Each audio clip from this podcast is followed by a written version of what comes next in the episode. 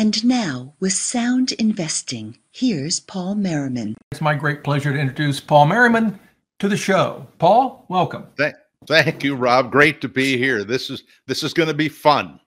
Yes, and we've we've been na- navigating some technical issues, but hopefully we've got them all solved. Um, it's tough being seventy eight. I got to tell you. Well, it's the blind leading the blind here, Paul. So, uh, but you know, whatever. We'll do the best we can. I uh, how how are you?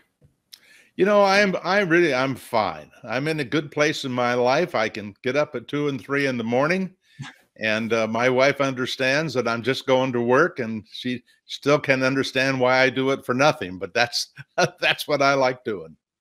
So, so I get up at two and three in the morning too, but but not on purpose. I, don't know, I don't know about you, but that's, that's, a whole good. that's a whole other topic, Paul. Um, okay. So I want to I want to just dive right in. I'm going to show a chart that you sent me in just a second, but I want to ask you a conceptual sort of question before we dive into the weeds. So you're very well known for, I'll call it variations maybe of your buy and hold, ultimate buy and hold strategy. You've got sort of a, a 10 asset class strategy all the way down, I think, to a two, two, you know, with a two asset class or, or, or two fund portfolio. All of them, at least all the ones that I've ever seen, uh, favor value, right? um, and in particularly small cap value. Now, of course, they have other they have other things, but small cap value is a big part of your strategy. And by the way, it's been a part of my own strategy uh, too. But it raises the question certainly, if we go back and look at, say, the last 50 years, and we look at asset classes, boy, small cap value has just crushed everything. And it's not even close, right? My question to you is why do you think that is? Why, out of all the asset classes, small cap value has done the best? Well, the academics would tell us that that is simply a, a combination of two premiums. One is the premium for small that that there is historically has been, and the second is the premium for value.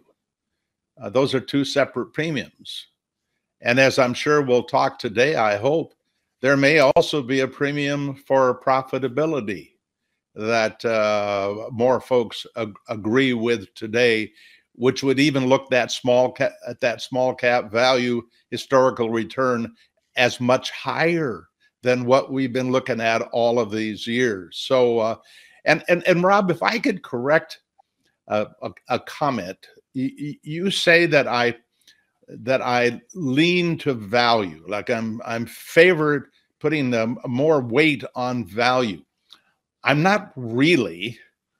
All I'm doing is giving it equal weight, and uh, or maybe a little more than equal to be fair, because uh, the S and P 500 is a blend uh, of value and and growth. But but what I'm really doing is on a capitalization weighted basis. There's more value in the portfolio. But basically, I'm saying, hey, let these people be equal partners, large and small, in value and growth, and US and international, and all of those things. Yeah. And so it isn't really me leaning on value, it's just not basing the, the portfolio on capitalization weighted. Okay, that's fair. Um, but I want to sort of try to dive down into the details though, because you know you talk about the value premium and the small cap premium.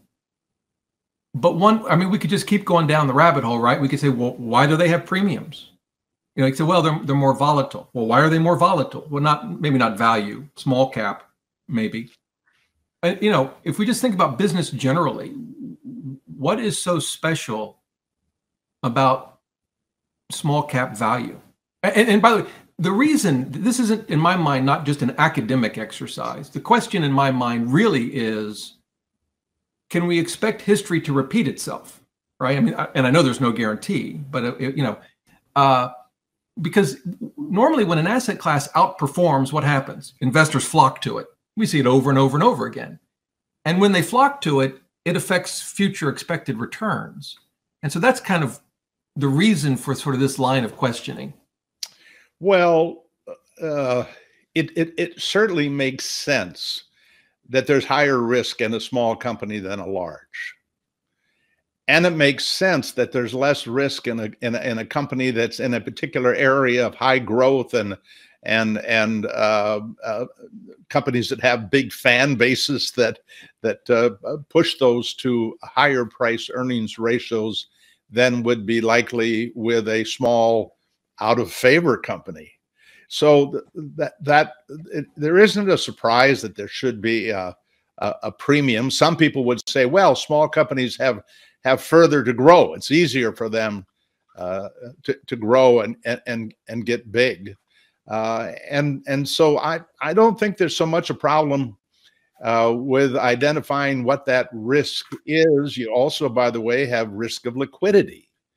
And if you look at what happened to small cap value and large cap value during the Depression, they just got crushed. I mean, you could be down 90 some percent uh, in in in that in, during the depression in small cap value. By the way, you were down over 80 percent with the S&P 500 at one point. But right. if you say that about small cap value, that is soon as everybody knows about it, then I have the premium. Well, my take would be the premium will probably be smaller. Hmm. But the academics will say that there should still be some premium. They will make no attempt to guess how much uh, it should be. And to make the story even in some ways more interesting, in 1924, investors believed that bonds were a good long-term investment and stocks were not. And and Edgar Lawrence Smith wrote a book about the long-term returns of stocks versus bonds and that was kind of the first case that was made to the public for stocks over bonds. So if we're going to question the premium for small cap value versus large growth, why not question the premium of the S&P 500, the stock market versus bonds? And by the way, from 75 to 99, the stock market compounds at over 17%. And then from 2000 to today, it's more like 7%. percent mm hmm Maybe we are seeing a change in the returns of equities, and we just don't know it yet. So time will right. tell.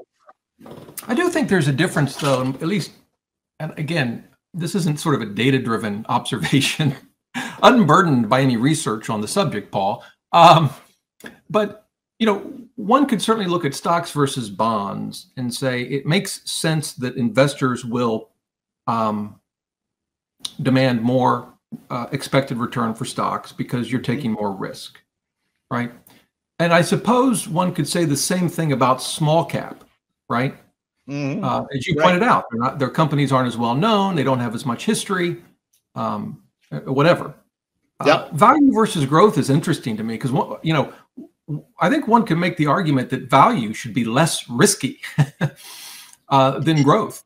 Well, um, it, it is. It is in a way. I mean, this is the interesting thing, Rob, yeah.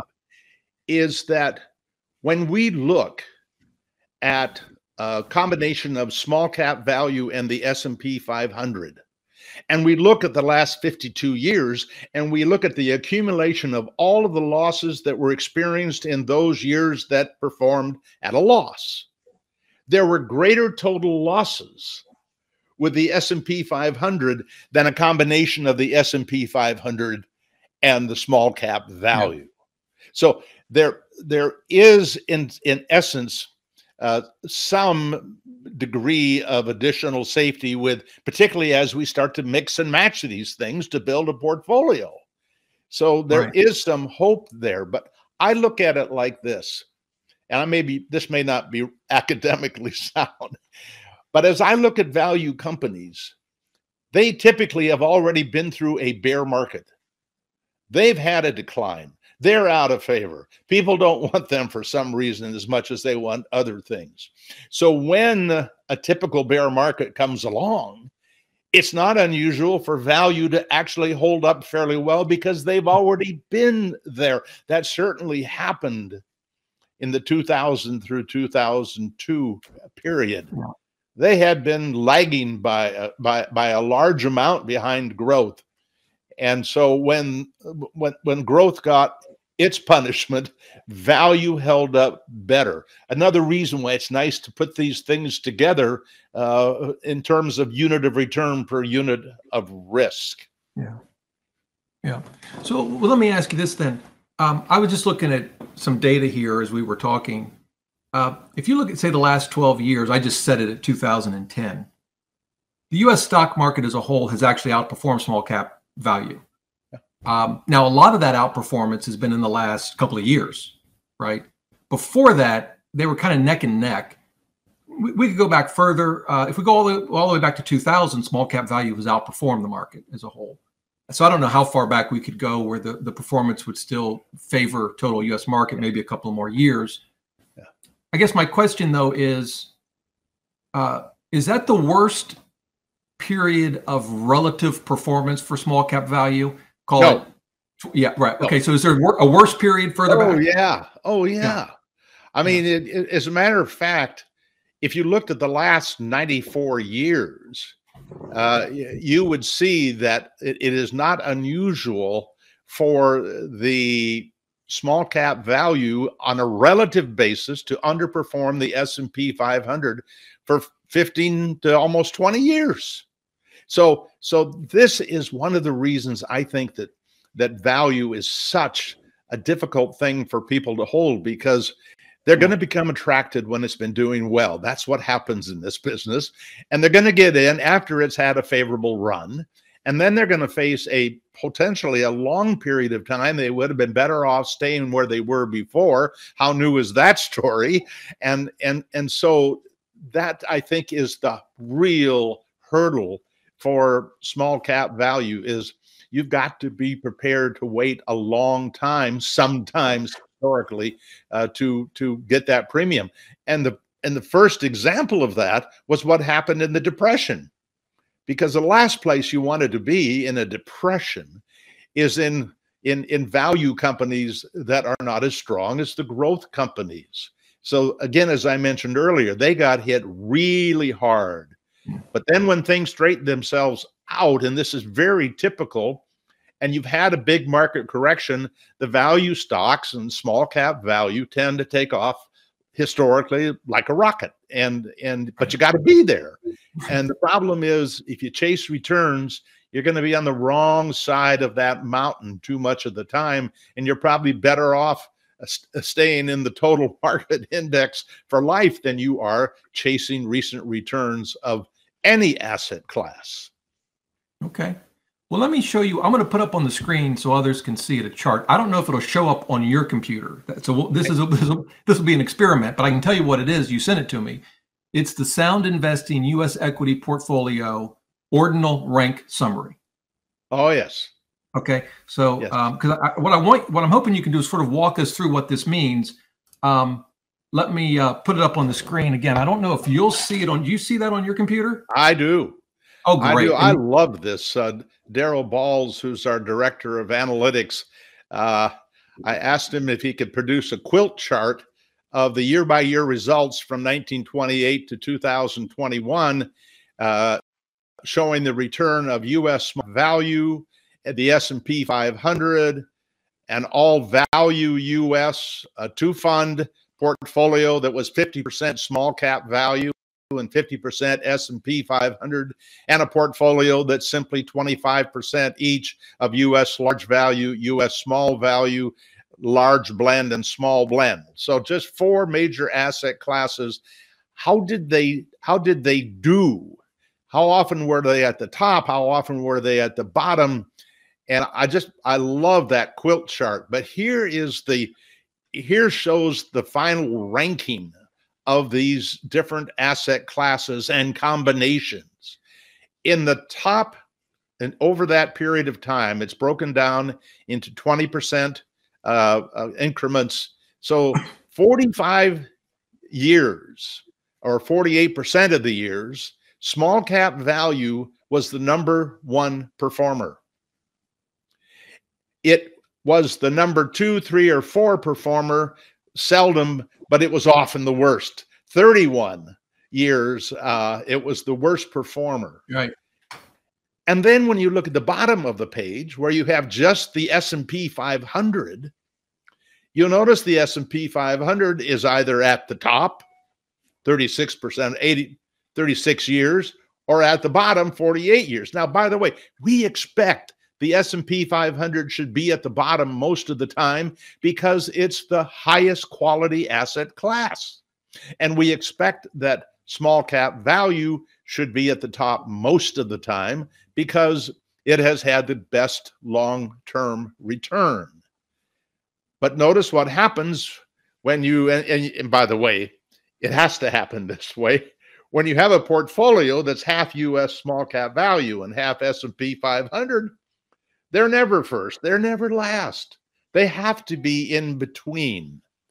And what you see there, the CAGR, the the uh, compound annualized growth rate for the two fund strategy, half US large and half US small value, 12.2% versus the, the, the, the return for the uh, S&P 500 of uh, 10.2%.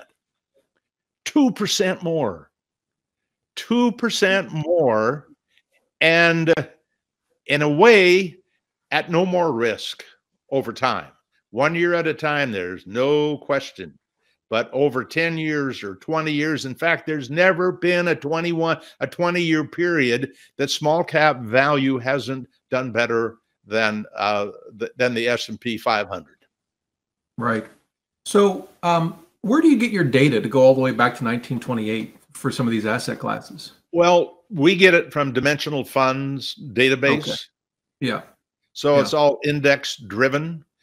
Now I want to be this is this is an interesting problem we have because when you talk about the underperformance of a particular asset class like small cap value, it wouldn't be surprising to find out you're talking about the Russell 2000 small cap value index. And and what you need to people need to understand and I've just gotten the education myself in the in, in the last years about this is how very very different one index of small cap value could be from another because it turns out that when you take apart the the uh, small cap value index from Russell, it's got a whole bunch of growth in it. Hmm. It's no. got a whole bunch of unprofitable uh, uh, likely to be unproductive small cap value. And this is what our friends at, at Avantis uh, have taught us, as well as DFA. There's a there's a part of small cap value that, not surprisingly, does a whole bunch better historically than another part of small cap value. But if you include all of them in the portfolio, you're going to get a much different return. And you can even look at last year, a lot of the kind of Russell 2000 small cap value performance uh, was around 28% up for the year. You go out, you go out into the more profitable small cap value part of the uh, of the table, and they were up 39 to 42. Well, that that's a that's a really important point, Paul. Um, and so it raises, I think, a question what funds do you like uh, for small cap value that are consistent with the charts that you put together for your small cap small cap value asset classes? Well, considering that that that those tables that go back to 1928 are being driven by the beliefs of the folks like Dr. Fama and Dr. French and and the folks at DFA and all the people at Avantis, almost all of them came from DFA. So they're they're really in many they have a lot of things in common.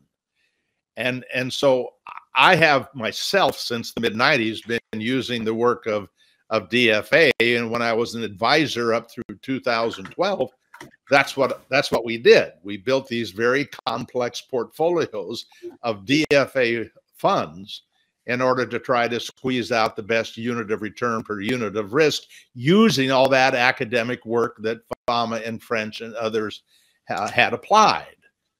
Now, since then, we've had new competition. Not we have, DFA has. And it's tough competition because they learned at the foot of the master and and and they're starting fresh. And there are sometimes in this business some advantages to start afresh because you don't have to you don't have to make some large uh, radical move in how you do things in order to change to what you want to be. So does all of that to say you, you like the dfa small cap value? You like avantis small cap value? I do I are do. there uh, just, just so folks can have like maybe a complete listing are there other fund families that, that have small cap value that in your mind are, are sort of consistent with the methodology that DFA and I can put I can put well, the DFA there are, and and uh, Chris Pedersen, who is the brains of uh, the best in class uh, ETFs, uh, he he does have to pick one as the best, uh, and we're not trying to pick it for the next year. We're trying to pick it for as long as whatever makes it the best stays the best. Uh, but he also includes uh, some others because there are people who may have access to all ETFs, and some may have only the access they may get through maybe uh, the back office of a 401k plan where they can sell right. direct. Right. Uh, so he's got a list of uh, the ones that were are okay. I mean, you look for example at Vanguard. Vanguard has uh, uh, the uh, VBR and it has VIOV. A VIOV is more like what they're doing at Avantis and DFA than a VBR is. Yeah. And and so if if if you had to choose between those two, uh, VIOV would be uh, probably a more profitable. Also, it's not just, as you know, Rob, it isn't just about the profitability of a company. It's not just about the the book versus market price. It's it's also about things like the size of the company and and uh, and the amount of turnover uh, in in a particular uh, a fund. Uh, but VBR, I think the average size company is four and a half billion dollars and it's really and a small mid cap. It's really a small mid cap fund. Pardon? Right. It's really it's, it's really a blend of small and mid cap. Yeah. Yep. That's what it's starting to look like, and and yet it yeah. will probably produce uh, a, a decent premium. You will have just taken less risk to get it. Yeah. Yeah. Well, let me. So let's. So one one viewer mentioned that I, I actually had forgotten about this, but you have a list of sort of your top funds on your website, right? The ones that you like? We do. They are the best in class yeah. in each asset class that we believe is le- could legitimately be in your portfolio yeah. in building um, a, a, proper balance of asset classes. I, I will add a link to that below the video when we're done. Okay. Great. Um, so kind of want to step back a bit. We were looking, and I'll put it back up on the screen. We were looking. Um, give me just a second here we were looking at this chart, which has got, as, as, you can see, the two fund and the four fund, right? And then you've yep. got uh, this one. This is a one version of it, but this is, I guess, you could call it a. Is that ten funds? I guess it's a ten fund. Yeah, version. and that was the way this whole thing started in 1994, I think it was, Rob, with the 10 funds. Okay. And by the way, it doesn't look like there are 10, but uh, the column that is headed international uh, is a combination of large, small, blend, and value international. And the purpose, and this is a powerful, powerful table here. All I wanted to show was with this was what if we started with all of our money in the S&P 500 and had invested $100,000 and I started doing this back in the 1990s and we and we update it every year. Well, you can see there that a one hundred thousand dollar investment grew to over twenty three million if you just invested in the S and P 500. But what if? What if we just took a baby step and added large cap value 10%? So you got 90% S&P 500, 10% large cap value. it increased the return by two tenths of 1%. Well, that is not a minor increase, particularly if you're not taking a lot of extra risk to get it. And it's only 10%. And so, uh, and the standard deviation is, is actually a little bit lower because they, they don't they don't correlate all the time.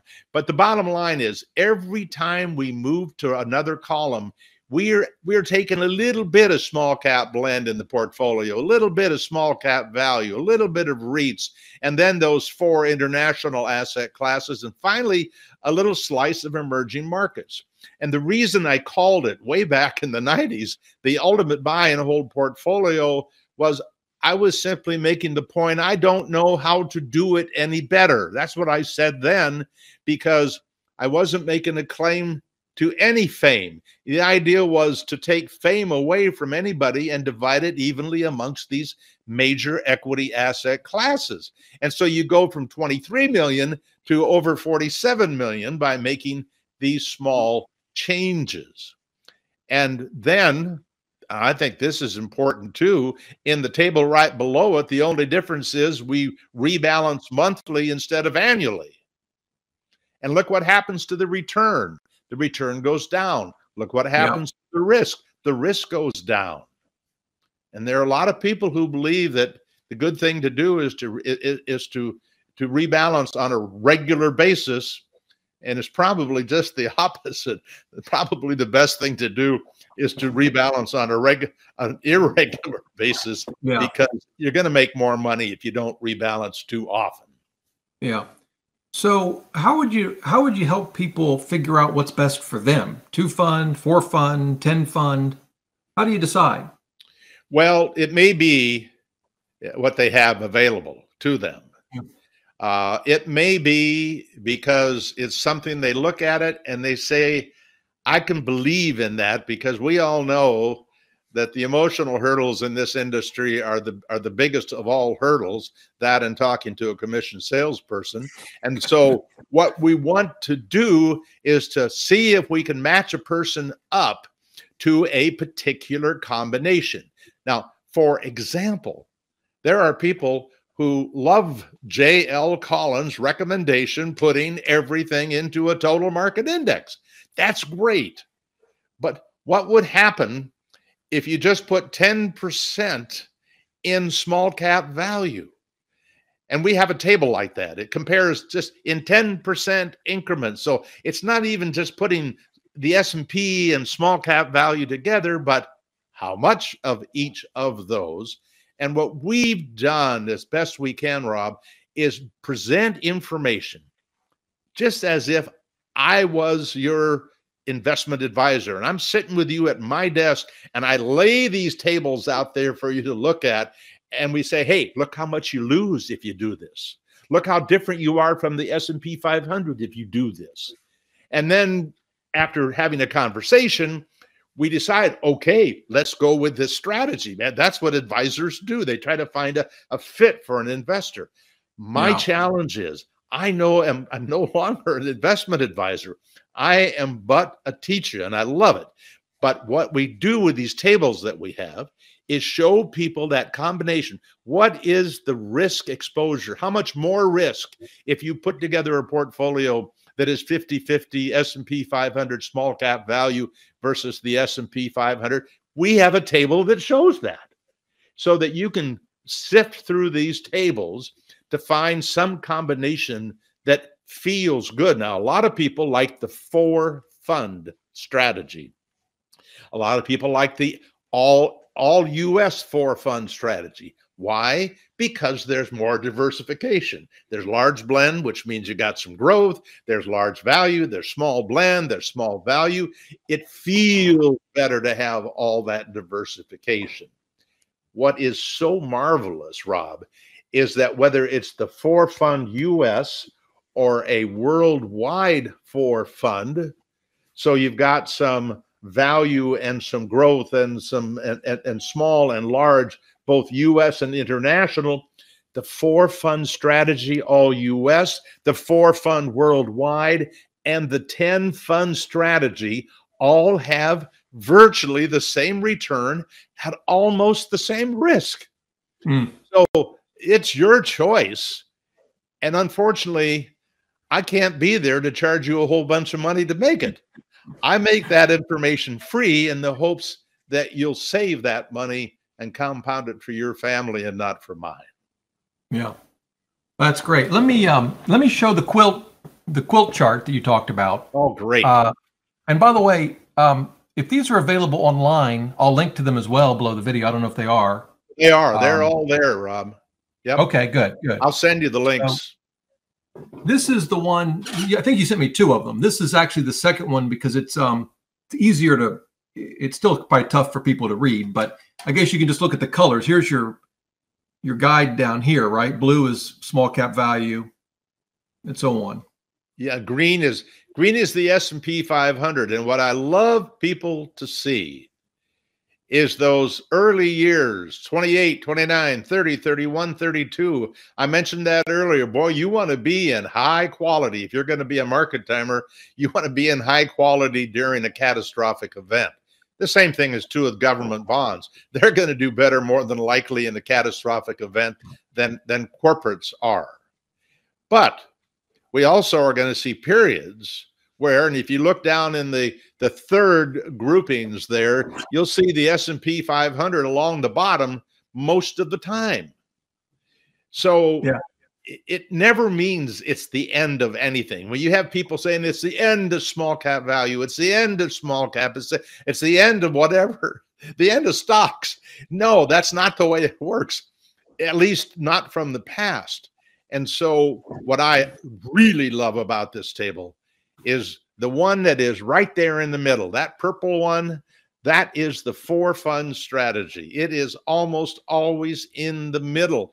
And for my money, for what I believe, if I can get something to give a decent return and always kind of be in the middle, never be at the top, never be at the bottom, if I could do that, and get a good return or or the return I need or want, boy, that is less risk in my mind than having something that jumps up and down and the best and then it's the worst and all of those things that that that test our commitment to staying the course. Yeah. Yeah. You know, one thing that I love about this chart is actually this first box up here because if you look at small cap value for the first 5 years, it's either last or second to last. Oh yeah. And and and and you know everything was up in 28 but starting in 29 it lost 37 then it lost 43 it lost 55 and it lost 10 and i suspect the majority of investors would not have survived would, would not have lived through that without changing their asset allocation. But but had you stuck it out you earned 125% in 1933 well as a matter of fact rob uh, the s&p 500 uh, for what it's worth. Uh, its worst 40 uh, year period was a gain, a compound rate of return of 8.9. Its best was a compound rate of return of 12.5. Both of those are pretty good. And when you inflation adjust them, there's not that much difference between the two of them. But what is interesting is the worst period 40 years started in 29 the best 40 year period started in 33.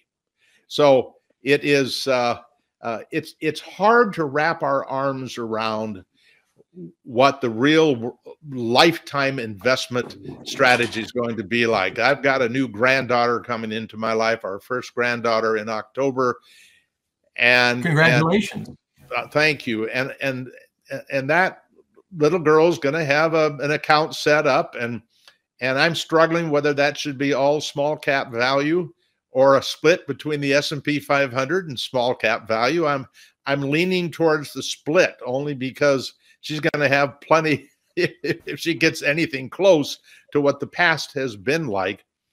But the idea of this particular money is it is never sold this is I'll be dead and buried, so I cannot rule from the grave the way I'd like to. It, it will not be sold until she is in retirement and she only sells pieces of it to uh, to, to to live on and just let it go, let it ride.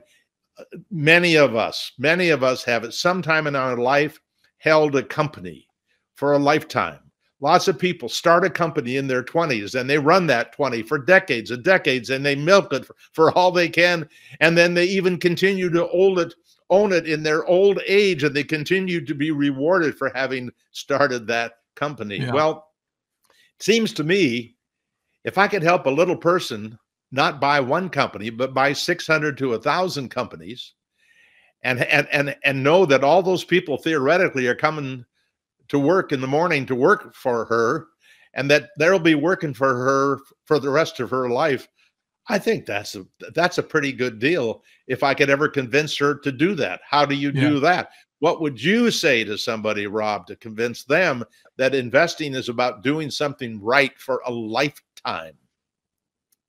Yeah it's tough. Um i try to look at history right? Um my own experience. And then i and then if that fails i just send them to you paul. I don't know um, well not a bad something, move. something you just said that really struck me that i hope people latched onto and that was you said you're struggling to figure out how you're going to invest her money. And um, i think that's important because i think most people struggle at various times. What asset classes should i use? You know should i do a two fund a four fund something different and and and I guess the point to make is that's normal. I mean, because this it's it's not as if there's just one solution and everyone should follow it. Um, and I think you know I've struggled at times. You know, do I do I have REITs? Do I have small cap value? How complicated do I make my portfolio? I mean, these are just this is just things that we all try to figure out what's best for us and stick to whatever we decide. Um, so I think that's I, am glad you you use that word, and it, and it definitely I, have definitely yes. experienced that myself.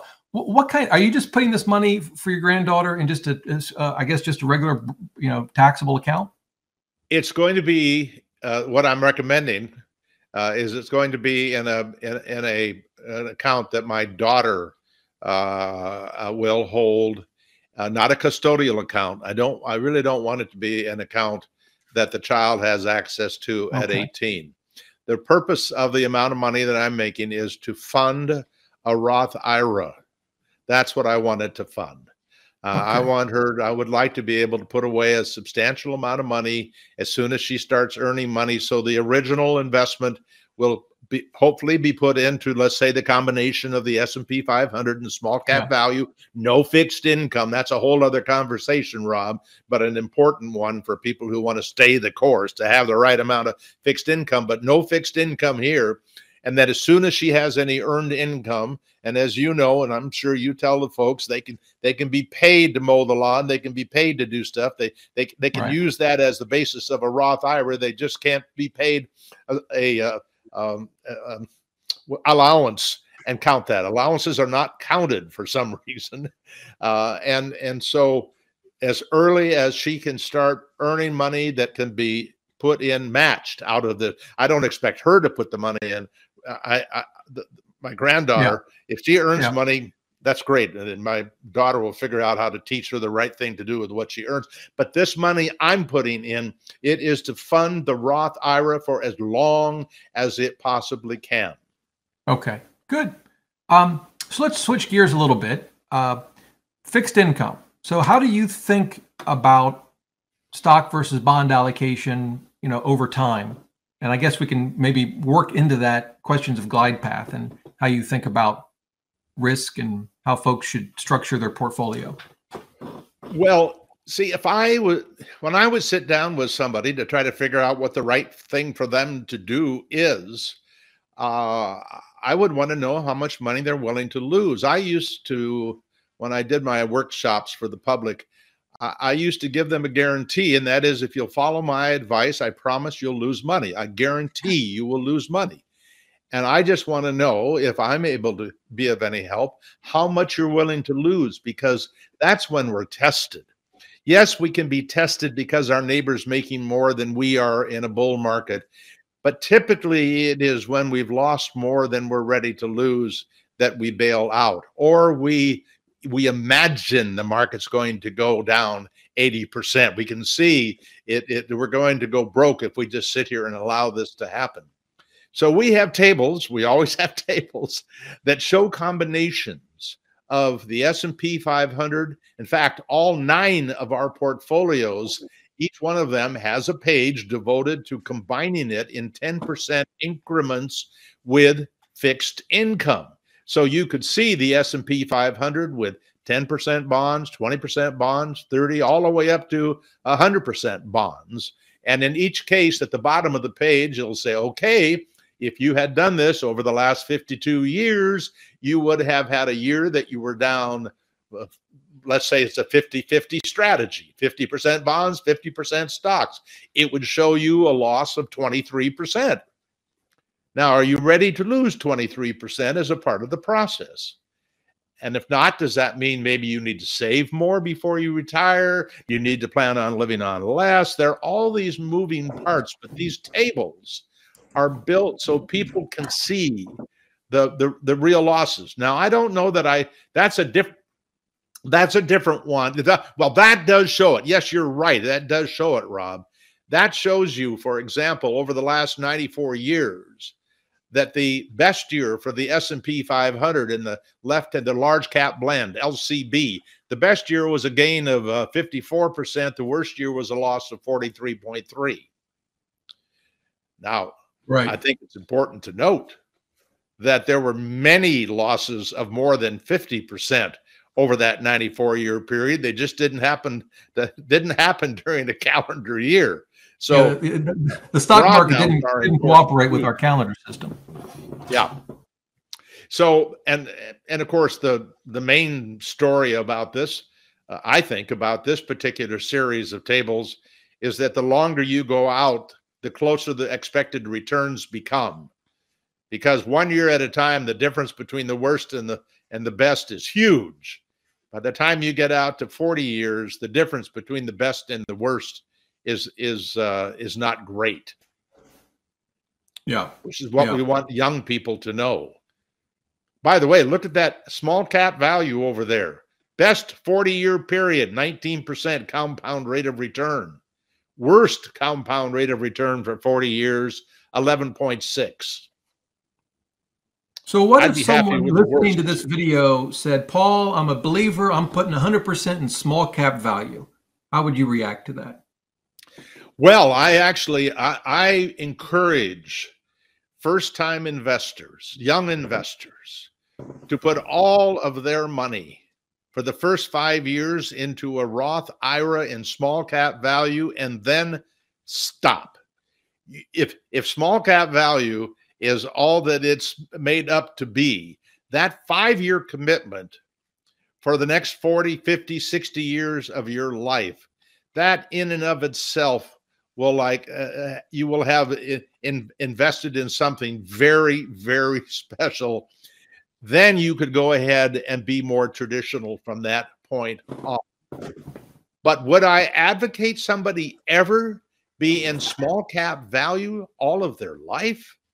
Well i don't find it as difficult as some people might expect. I have friends who are my age who are still sitting basically on a handful of great growth companies that they bought because those companies were in the Pacific Northwest, which means you're probably sitting on some uh, Microsoft and you're sitting on some Costco and sitting on some Starbucks and and those people are still sitting on those things because they've treated them well for a very long period of time. So I would say investing all your money in small cap value is no more risky than investing your money in a handful of, of, of, of growth companies that you think are going to be successful over the long term. Because as we know, a lot of those companies just don't make it. You have probably a higher probability of long term success with small cap value than any 10 high growth companies you might put your money in today? I think most though would say, yeah, that might be true, but they're not really comparing small cap value with a handful of stocks. They're thinking more small cap value versus a more diversified portfolio, not that's, unlike what you've true. you know that's what true. you've proposed. Yeah, in which but, case I would not be an advocate if it is about what people believe. I'm trying to take a lot of people. Uh, I'm not trying to take them from JL Collins. I think his work is just great. I'm trying to get them to understand that if they would take 10% of that portfolio and put it into small cap value, that would likely raise the return yeah. by somewhere between three tenths to a to five tenths of a percent. Right, right. So let's and get back you, to stock. Yeah. Go ahead. Well, I want to no, get back to stock, stock versus bond allocation. Yep. I mean, how, how do you think through that question? How do people decide? How should well, I mean, I'm 78 years old. My wife and I are 50% stocks, 50% bonds. Okay. We could afford to be all in equities. We could do that. Uh, and and and I could have afforded to continue to own my company and just retire. I could have done that. But it's just my belief personally that there's a time you pass the baton of risk to others. And while I'm willing to eh, have a loss of as, as much as 20 to 25% of the value of our holdings, I'm not willing to have a loss of 60, 70, 80% of what we have. And the reality is, many people like myself live in the back of our mind. There's, there's this little thing about a catastrophic event. And people who don't have this in the back of their mind, Rob, they just don't get it. Because those of us who are stuck with that worry about the catastrophic, and I've had it all my life. I've had it all my life that everything's going to crash around me just around the corner. And so I've been way more conservative that, than I needed to be. So that's the hard part about being a good advisor. You have to figure out how do people feel about loss. Now they can claim they are willing to accept a lot of loss in a bull market, and you know this. Then they cry their eyes out when a traditional bear market happens. Yeah. How could it possibly be?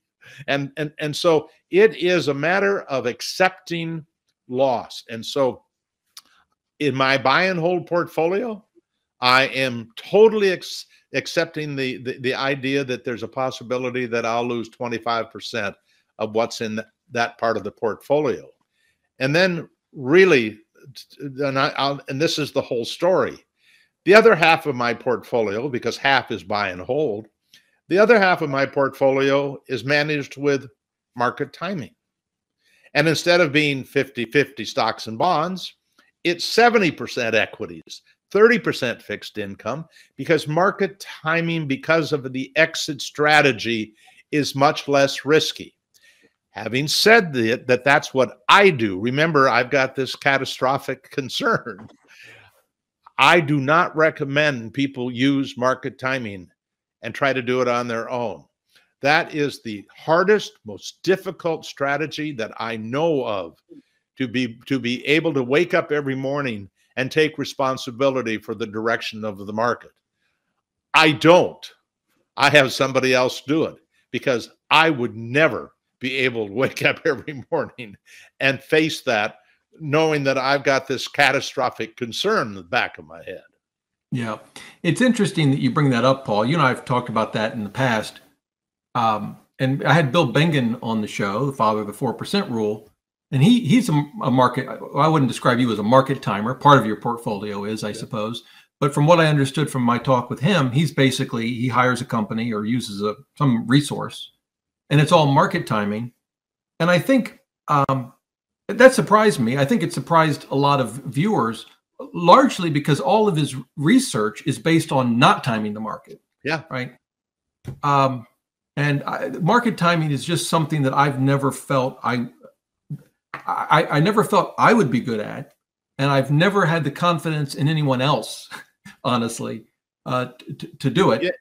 And Rob, to be to be fair, the reason I, I can I can really suggest not using market timing for people is that you can get about the same unit of return per unit of risk with buy and hold by having the right amount of fixed income in the portfolio. So there, there, there is no magic to this. This is all about yeah. controlling the exposure to loss. Well, there's something else that I think is really important here, and this is not specific to your situation. Obviously, I don't know your financial situation, uh, and I don't know Bill Bengen's. But you'll often hear about people that take a certain investment strategy, Uh, and what, but what you don't hear is they've got so much money that it honestly doesn't matter. So, like, I, I always cringe at the celebrity billionaires yeah. who pump crypto. Oh, no, you know, I, I mean, yeah. Elon Musk could lose, all, and I don't even know if he's still in crypto now. He could lose all of his Bitcoin, all of his Dogecoin, and it wouldn't matter to him. I mean, he, he may not be happy about it. Um, and, and there have been other celebrities that you know talk about this or they talk about options trading and but what you're never really going to know is are they really do they really have skin in the game right? Right. And um so i just caution people at the end of the day you got to figure out what you can live with and what you think is the best strategy. Um you know and it even it even comes up in uh, it's something else i wanted to talk to you about and it kind of is related to stock bond allocation. Retirement withdrawal strategies. Mm-hmm. You know, do you follow a constant dollar approach like the 4% rule? Do you use some sort of flexible or dynamic approach like I don't know if you're familiar with Guyton Klinger is one example of that. There are others. And a lot of the people writing about these things, frankly, it doesn't matter what they do. They, they could pick whatever they wanted and they would be fine. Um, you know, it it it it does matter to me, Robin. Just as a as, as a point, um, while we have more tables on distributions, hundreds of tables, uh, my wife and I use a flexible variable strategy, and I am a great advocate. Uh, this was an interesting conversation I I had when I when I met with John Bogle because he's remember he's the enough guy. People should have enough I'm the guy that wants people to have more than enough. By the way, not for greed purposes, but because so many things go wrong in the world.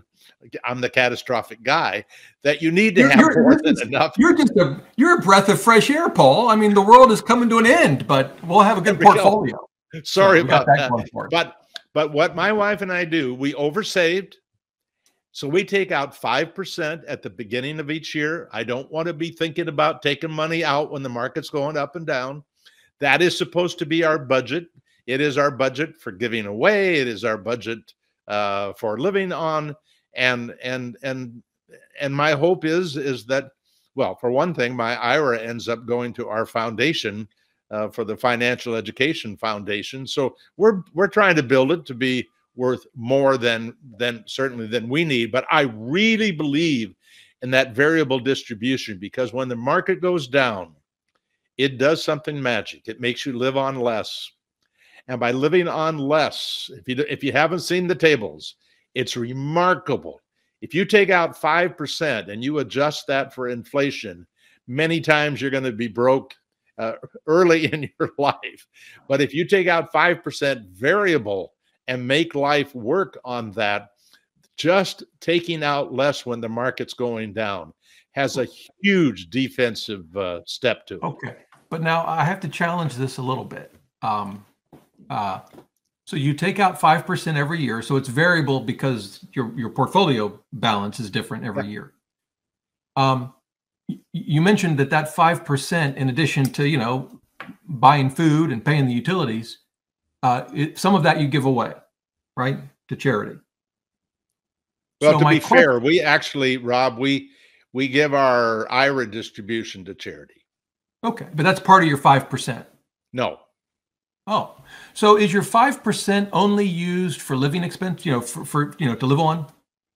So, so then, some years you have to cut back significantly. Well, we could. That's well, no, right. I mean, you, you, what do you mean you could? I mean, if you're taking out five percent every year and your portfolio is down twenty percent, let's say, yeah, one year, it means we're going to get a twenty percent decrease in our next year's distribution. Right. So how do you how do you deal with that? I mean, does, in those years, is your life a lot different than in the years where it's up twenty percent? Well, look, I'm like a lot of uh, our our marriage is like a lot of couples. There's a spender and a saver. The reason I love this. Careful here now, Paul. She, she, could be watching, so just. Oh no, I no, she. I just, I'm not your lawyer, but if I were, I would suggest that you maybe think about the rest yeah. of your comments. The reality is, I want her to spend but not when the market's down. Okay. Because, and I think there are, again, there are a lot of us who don't mind spending when things are going well, but we want to have a defensive agreement when things aren't going so well. But we haven't had to face anything very bad. I mean, we, I, I retired in 2012 and and we haven't had any you're not, real you're not problems. retired, Paul. You work harder than anyone I know. Well, whatever whatever it is, I love doing it. It's just that there's no there's no money in it, but that makes it more fun, I think. So l- let's talk about glide path. Yeah. So how do you think stocks and bo- stock and bond allocation should change as we say as we get close to retirement and then into retirement? Well, um, we have. I just yesterday I was looking at this the the history of the glide path based on your age, yeah. and uh, uh, and and I think that uh, uh, the original when I started in the business in the '60s was 100 minus your age. Then it became 110, uh, and then I think it's 130 minus your age is probably a legitimate glide path if you're going to use that kind of a formula. It, it, cha- it changed as bond yields went down. Uh, that's right. that's probably true. Yeah, yeah. Um, but it also changed because I think people don't. They're going to live a long time, Yeah, young people that's today, and uh, and and they need to probably uh, try to be exposed to stocks longer than their grandparents uh, might have been. I my glide path is I'm 50% for the rest of my life. Okay. Into retirement, 50%, that's it. If my money was at, at Vanguard, they'd have me 70% in fixed income, 30% in Oh. equity at my age. Yeah, like with a target date fund or something. Yeah. Yeah. Yeah. All And the target date funds are like that. They're all like that. Well- Or- They got to be conservative. They got to build Yeah. it for the slowest hiker. okay. Well, what was your what was your stock bond allocation in your working years? Let's say you you said you retired in 2012. What what what was your stock bond allocation in 2005? Well, it was uh, it was mostly timing, Hmm. and it was all equity. Wow, 100%. Yeah, And this from a guy who thinks the world's going to end. That's No, pretty good, timing, Paul. Remember, timing is is is a defensive. It has a trigger. Yeah, but it's And, still uh, all equity, you said. So I mean, I don't know if you I know, but I but but I could or- live with it because I I felt here's that here's this emotional decision making process that doesn't make sense to the outsider. But having been an, uh, an investment advisor for 30 years, it was hard to find a conversation that did make sense if you dig deep enough Yeah. because the emotional aspects of investing are so deep for people. Well, let's let's talk about market timing for a minute. And those watching know, you know, I'm not a market timer, but um, I like to learn and hear how other people do it. I'd be curious your thoughts if if uh, of how a market timer would approach the current environment, specifically given our inflation right now. Well, it depends on what the market timer strategy is. Uh, if if they're using a trend following strategy, then they're supposed to do exactly what the trend following strategy says. I have some money in a hedge fund that I helped start in 1995, and it combines market timing uh, uh, with leverage, but only when you're totally in the market uh, and you can go down to being almost all out of the market. Well, every one of those, and there can be up to a hundred different funds that are being market timed. Each one of those is being individually timed. And when it says sell, you don't second guess. So there's no change in the system because of where the market is. Other people who might have a market timing system based on uh, some sort of economic model they have to now read the tea leaves in their economic model and do what they think it says and and if it sounds like i think it's more art than science i do think it is basically an art whereas trend following market timing systems are just dumb mechanical systems. There's nothing, no attempt to predict where, where the market might go. I I ended up on Wall Street Week with Louis Rukeyser way back in the um, I think 1990, and the reason I got there was because uh, I had all of our clients' money out of the market uh, in 1987, about a month before the market crashed. And as hard as I told people that I didn't call the crash, people still wanted to believe I called the crash. No, I had a system that was out when the market crashed. There is a terrible big difference between the two because the minute you think somebody can call a crash, you uh, you are in trouble because no. Did you get them back into the market as, uh, right after the crash because it went right no. back up? You know something? If I wanted to be a hero and look like a, a genius, and having gotten them out at at at a much higher price, I could have taken that risk, but I would not have been following the systems. Yeah, yeah. Let me, uh, if you've got just a few more minutes, uh, sure. I'm just going to look through the chat because people have asked some questions. Um, and I want to mention the first one from Quincy. I'll put it up on the screen. I think we've addressed this, but um, his question is I think you've sort of hit this. Why do you favor, for example, Avantis's AVUV small cap value over Vanguard? I know we talked about how VBR is really sort of a small mid cap, but but I think you also mentioned profitability, right?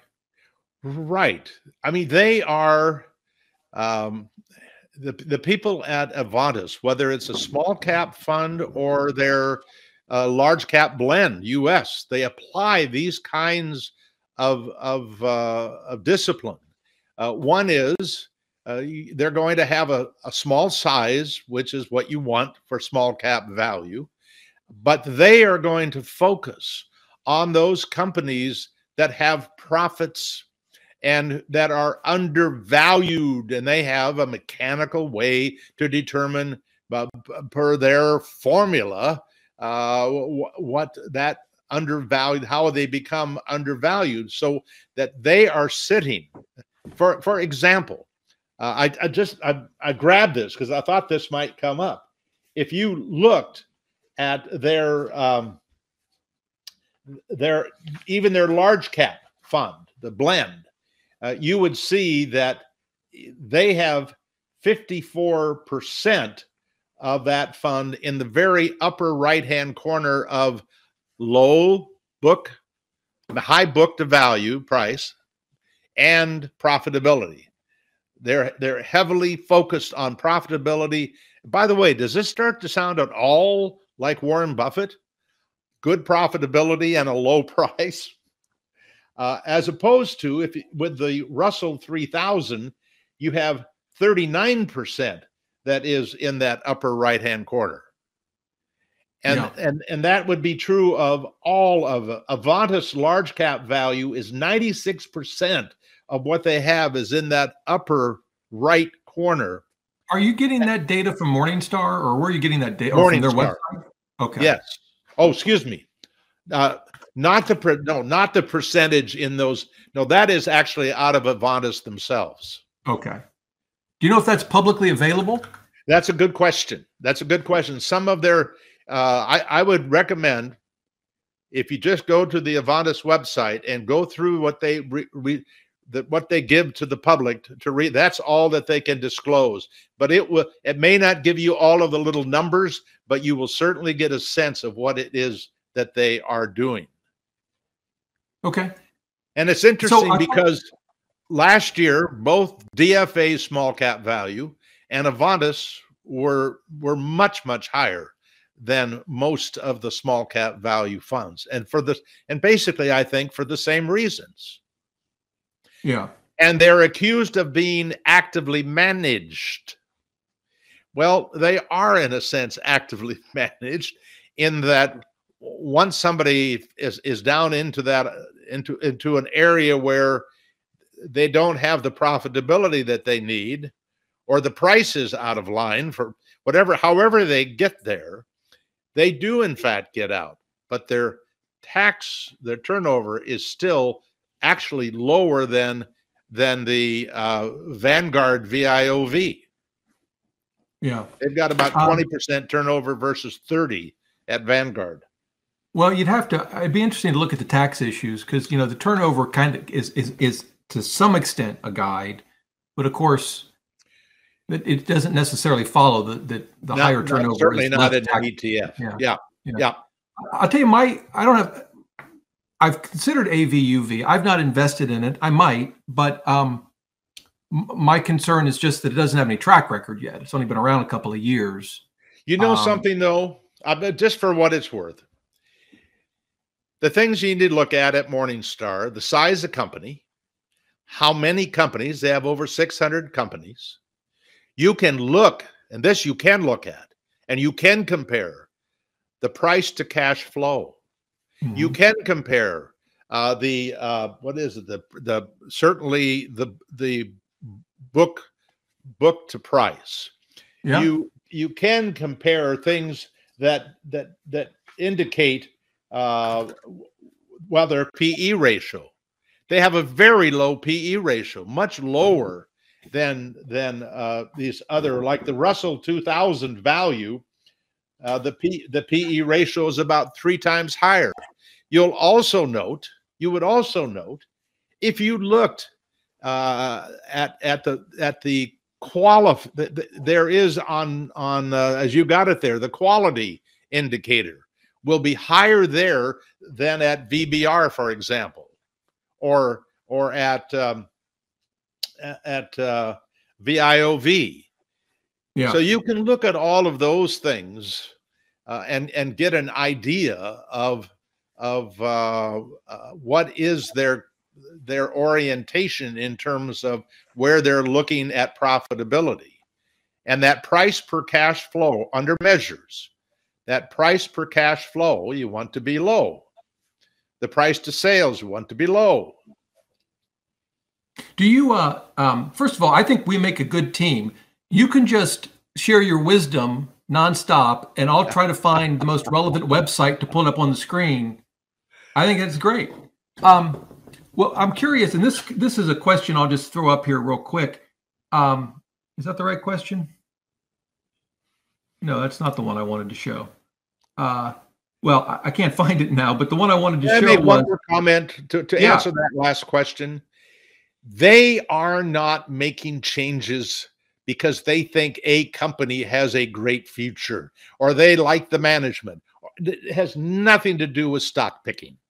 yeah, no, no, I- I- It has uh, uh, right. to do with the ratios that Well, they this- feel that indicate whether there is a higher probability of gain than not. And and and if you just if you only looked at this relationship between those things that are expected to have low earnings and, and returns versus those things that are expected to have higher earnings and return. Why wouldn't that make sense? No, it, it, it makes sense. I, I can't, yeah. I, well, and it gets to this question from Daniel. Do you have any particular measure of value that you prefer over others, or do you just look at them all? Well, what I was what I was told when I went to school at in the in the DFA courses that I took in the 1990s uh, is that while PE ratio can be used and and uh, other ratios can be used, that the most tax efficient way uh, is the uh, book to market uh, as the number one uh, uh, way to to to identify those companies that are likely not only to to have better future returns uh, at a risk, by the way, and and and the academics were quick to point out back in the 1990s that if you don't, they say don't buy these one at a time, these stocks, because if you look at a group of them, five years from now, half of them will still be out of favor. And it's the other half that are going to make the day for that asset class. And they'll admit nobody, they can't find anybody that knows how to how to tell which are going to be the good half to be in. And and uh, and and so uh, they said book to market was the best Yeah, yeah, after taxes right. and after the and after the cost there's also a cost to getting in and out of these things Yeah. Um, VJ had a question. I think we've covered it, and I'll just say to VJ, um, I'm going to link to that site, Paul, on your on your website that lists your you know the, the funds that you guys like. Um, so I will do that. Thank you. Um, yes, and and it is not a blurry line the difference between a small and and and mid. It may look like a blurry line because you may see a mid is around a, a 10 billion uh, and the small is down around uh, at a much a much lower number, uh, down as a matter of fact under two billion in some cases, uh, and so the uh, uh, there is there is a major difference in the returns over time. Yeah. By the way, there's a difference between mid and large too. There's nothing wrong with mid. there is some rebalancing advantages theoretically being out at the edges rather than being in the middle. Yeah, yeah. What does um, what does your bond portfolio look like? Your fixed income, what's it in? Well, we, and this goes back to my days of being an investment advisor. We we only had the bonds in the portfolio to stabilize against the volatility that people were willing to accept in the equity part of their portfolio. And when you come to crunch time, historically, uh, where the market is down and dirty, uh, typically, government issue bonds uh, are more stable. And you could certainly see that in 2008. Our bond portfolio, which all governments, uh, that was up around, I think, 8% uh, when uh, corporates were down about 10 and high yields were down about 20. Yeah. So, so it's, and by the way, some high yields went down as far as 40%. Um, Some went to zero. yeah, I guess so.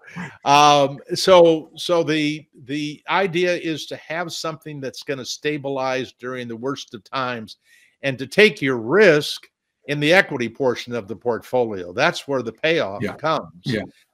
On the other hand, we we do have a, what we call the Vanguard Monthly Income Fund, which is a a combination of. Oh, but I didn't tell you what the actual asset allocation is with bonds uh, 50% uh, immediate uh, term, uh, intermediate term, 20% uh, tips, and 30% uh, short term treasuries. Okay. So very conservative. Yeah. Yeah. And not because I'm worried about a catastrophic event, but. Oh, we know you are, Paul. That cat's out of the bag. We know. Um, we didn't talk much about REITs. And I know it's listed in your ultimate buy and hold, the 10 asset class. I think one of them is REITs. Uh, but but it's not, you know, when you get down to just picking two or four funds, you don't include REITs.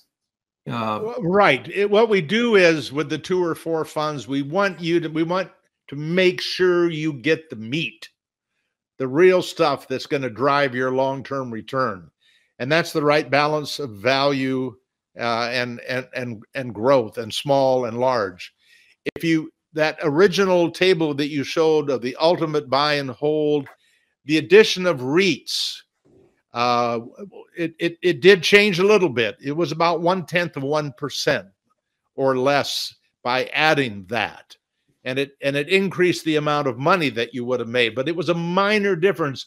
It actually is more impactful as a non-correlated asset to the S&P 500 uh, than the actual return itself. But it's yeah. about the same return as the S and P 500. Yeah. That that's been my conclusion. It might give you some diversification. It's not going to give you a higher expected return. Right. Um, well, I, I uh, I'm I, I'm I'm I'm worn out, Paul. I don't know. These things exhaust me. You've got far more well, energy you than know, I do. Rob, I would like I would I would like to just make a comment because, as you know, absolutely, my life is about educating more people uh, about, for example, the $12 million decisions that we all have to make. And we're going to make them by design or by default. And they are covered in my free book. It's a free PDF that they can get it uh, on, on, on our site.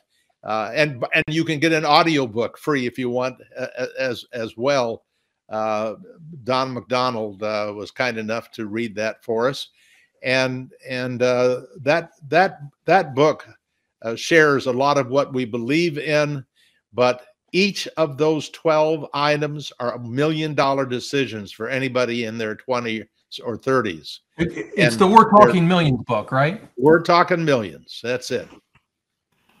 I mean, you I'm can gonna... buy it if you want. That's fine. But uh, the reason we want you to get it free is because if you like it, you can forward it to everybody you know, and we won't know who you forwarded it to. Okay.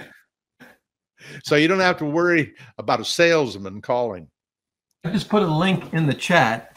Oh, uh, great. Uh, to that book, and I will add it below the video as well. But I'm glad you mentioned that. So before we we go, um, what's next for Paul Merriman? What are you working on? What's got you excited? Oh man, I tell you, we got some great people uh, working with us. Uh, Craig Apple from Amazon, uh, that's his day job, but uh, he has he has provided us with a free lifetime investment calculator.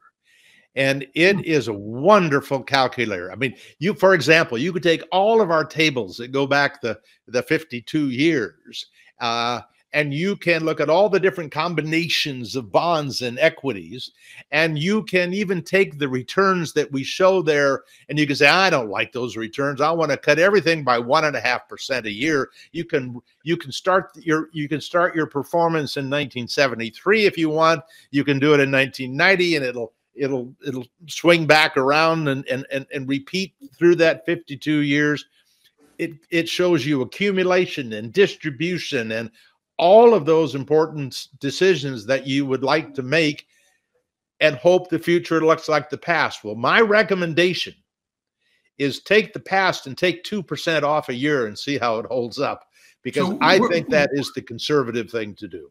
Where do we get our hands on this calculator? It's right on our right on our on our homepage.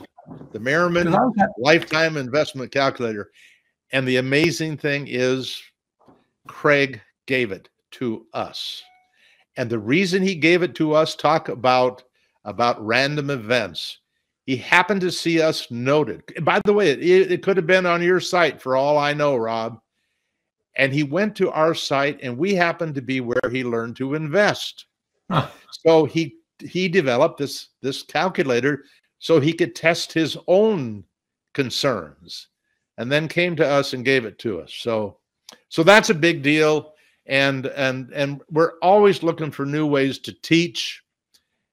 And is we're trying the, to um, help is this the portfolio? i know you know pardon? Is this the portfolio configurator? No that's a brand new one. That just came up today. Okay well i'm going to leave that in the chat because it looks really cool. Yes it is cool. Um that's I don't Chris see. I'll have, to, I'll have to dig for the calculator. I don't actually see it, but it's probably me. You know, on the home page, there's supposed to be a a, a big section devoted to it's, it. It's probably there, and I'm just yeah, blind. I'll send it to you. Here it is. I just I just found it. Okay. All right, I can link to it. Good. I, there I love people, calculators, Paul. Rob, there are people who who who generously say to me, one, I talk too much. Two, I'm boring, and uh, and and and and and three, my podcasts are way too long, and you just helped me do it again. Sorry, because Paul. I'm going to share this with our folks, and I, I have enjoyed it. I threw, I threw you under the bus. I'm sorry. um, are you going to be at the Bogleheads conference this year or no? No, no. I will be at a Boglehead conference when I am invited to speak. Okay. Uh, it, it's really interesting. I taught at almost every AAII chapter in the country when I was working. I I flew and paid almost all the expenses myself to educate. And they finally, several years ago, invited me to come speak to the conference, national conference. And they've invited me back every year since. So I'm hoping one of these days the Bogleheads will invite me. I won't embarrass them or insult them um, be, because I'm not, I am a John Boglehead, if you want to think of it that way. I yeah. loved what that man did. But if I'm trying to help people and there's a fund that I think will help them earn more money or take less risk, I, I can't be dedicated Just as I was never dedicated to DFA, we never told DFA we'll use just your funds. We Yeah. always used what we thought were the best funds for our client. And I'm trying to do the same thing today. Yeah, sure. Well, good. Well, Paul, thank you so much for your Thank time. Thank you, Rob. Uh, You're doing it's great, work. All right, gang. As I like to say at the end of every show, the remember the best thing money can buy is financial freedom. Um, I will put a lot of links under this video uh, over the next hour or so. And uh, great, Paul. Thanks so much. Thank you, Rob. All the best to all of you folks. It's Paul Merriman with Sound Investing. Sound Investing, soundinvesting.com, and paulmerriman.com are produced and exclusively owned by Paul Merriman, who is solely responsible for their content. For more information, free articles, mutual fund recommendations, and more, visit paulmerriman.com.